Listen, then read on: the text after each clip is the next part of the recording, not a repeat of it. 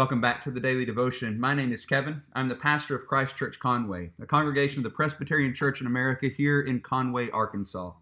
The Daily Devotion is a time for us to be strengthened in our faith through the study of Scripture and theology.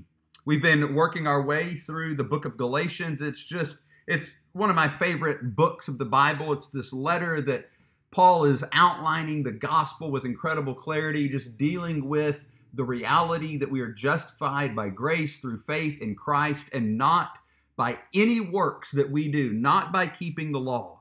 And he's had to respond to a number of critics, uh, Judaizers, these folks who had come from James. They were called the party of James later. They had come from Jerusalem and they had been making all kinds of accusations against Paul. They had been saying that he was kind of making up his own gospel, that he only spoke with the authority of men, that that he wasn't consistent in preaching his gospel all of these different things that he had that he was diverging from the old testament from from what they saw as scripture. And paul has just been one by one responding to these accusations and and giving the reason why none of them are true. And then in chapter 2 verse 15 he began laying out what it was that he preaches this gospel of justification by grace alone, through faith alone, in Christ alone, reminding us that no one will be justified by works of the law. And then in chapter 3, he began asking, he asked this series of rhetorical questions, wondering where was it that the Galatians had kind of gone wrong? Where had they gotten off track? And then verses 6 through 14 Paul does this rhetorically brilliant thing. Because one of the accusations was that he was diverging from the true religion, that he was diverging from what God had revealed, he links together seven or six different Old Testament references in order to preach his gospel, in order to remind people that no, this doctrine of justification by grace alone, through faith alone, in Christ alone isn't something new. It's not something I've come up with. In fact, let me make my case from the Old Testament. So we're going to start working through that section today. So I'll read beginning in verse 6 and go down through verse 14. Let me pray for us and then we'll read this passage. Father, we thank you for your word and we ask that you would strengthen us. I pray that you would strengthen me by your spirit that I may preach even now in his power, that we all may hear with his help that we might see clearly our Lord and Savior Jesus Christ and rest in him by faith. We ask this in Christ's name. Amen. Paul writes, beginning in Galatians chapter 3, verse 6 Just as Abraham believed God and it was counted to him as righteousness, know then that it is those of faith who are the sons of Abraham. And the scripture, foreseeing that God would justify the Gentiles by faith, preached the gospel beforehand to Abraham, saying, In you shall all the nations be blessed. So then, those who are of faith are blessed along with Abraham, the man of faith. For all who rely on works of the law are under a curse, for it is written, Cursed be everyone who does not abide by all things written in the book of the law and do them. Now it is evident that no one is justified before God by the law, for the righteous shall live by faith. But the law is not of faith, rather, the one who does them shall live by them. Christ redeemed us from the curse of the law by becoming a curse for us. For it is written, Cursed is everyone who is hanged on a tree, so that in Christ Jesus the blessing of Abraham might come to the Gentiles, so that we might receive the promised Spirit through faith. Now, in those verses that we just read, in those 10 verses, as I already said, there are six different quotations from the Old Testament. Twice from Genesis, twice from Deuteronomy, once from Habakkuk, and once from Leviticus. And so, what we're going to do over the next few days is we're going to walk through these passages and, and how Paul uses them to announce this gospel. So, the first thing we read is right there in verse 6. Just as Abraham, in quotes, believed God and it was counted to him as righteousness. And here he's drawing from Genesis 15 6. He's reminding us that Abraham took hold of the promises of God as promises. He, he took hold of, of what God had offered by faith, not by his works, not by getting it all right, not by impressing God, but by faith. He believed God, it says, and it was counted to, to him, that is to Abraham, as righteousness.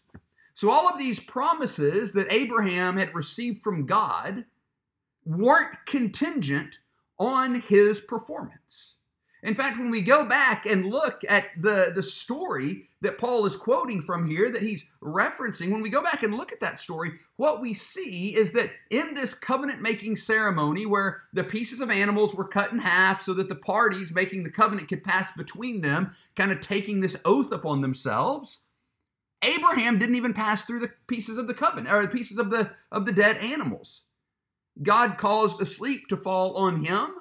He was asleep on the sidelines in this flaming fire pot, this theophany, this physical manifestation of God appeared and passed through the pieces on its own. In other words, what is happening there, what is being signaled there, is that it is only the party that passed through those pieces that bears the responsibility for bringing about the promises of that covenant.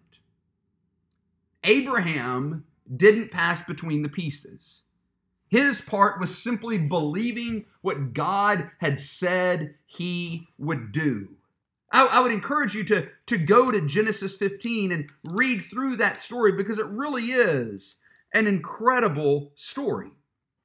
Abraham believes God, and it says, and it is counted to him as righteousness. is credited to, to his account as righteousness. It's reckoned to him as righteousness. His believing God, believing that God would bring about what he had promised.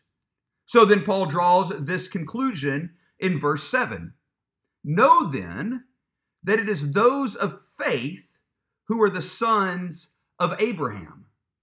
See, being a child of Abraham, being a son of Abraham was, was key for the Israelites because that meant you were part of the inheritance. You were, you were part of the ones who would receive the inheritance, who would receive the promises that Abraham had been given and that were passed down to Isaac and then passed down to Jacob and, and expanded to Israel. And Paul here reminds us that it's not those who are physically from Abraham who are sons of Abraham. And it's not those who keep the law who are sons of Abraham. It's not even those who have been circumcised who are sons of Abraham. Rather, it is those who are of faith that are children, that are sons of Abraham. We read the same thing in uh, Romans chapter 9. But it is not as though the word of God is failed, for not all who are descended from Israel, here he's pointing to Israel, not to Abraham, but it's the same idea. For not all who are descended from Israel belong to Israel, and not all are children of Abraham because they are his offspring. But through Isaac shall your offspring be named. This means it is not the children of the flesh who are the children of God, but the children of the promise are counted as offspring. So Paul's making the same point here in the book of Galatians. If we want to be a child of Abraham, if we want to be a son of Abraham, that is someone who inherits the promises made to Abraham. We access that not by our works, not by our genealogy, but by faith. It is those of faith who are the sons of Abraham. Now, the logical question is well, faith in what? What Paul's going to go on to remind us and what he's already been driving at is faith in Jesus Christ. That it is through Christ that the promises of Abraham come to the Gentiles. So that's the point that he makes here. And he goes on in verse 8 in the scripture, foreseeing that God would justify the Gentiles by faith. There's that word justify again. And here he's pointing to the Gentiles, seeing that the, the, the scriptures foreseeing that God would justify the Gentiles by faith, preached the gospel beforehand to Abraham. Now I want to stop and think about this for a second. If you have the idea that the gospel is a New Testament reality, the New Testament undoes that misconception for us. Here, we're told specifically that the gospel was preached beforehand to Abraham. And then Paul quotes Genesis 12 3. The gospel was preached beforehand to Abraham, saying, in you shall all the nations be blessed. The good news that we can be children of God, that we can be included in the family of God, was preached in the Old Testament. It's part of the covenant made with Abraham that he would be a blessing to all nations. So we go back to what he asked Peter. If you, though a Jew, live like a Gentile and not like a Jew, how can you force the Gentiles to live like Jews? Paul now is, is kind of laying it on even thicker, saying, look, it, the, the promises that we're trying to take hold of, they were for all the nations to begin with. Before Israel existed as a nation, these promises were extended to the nations.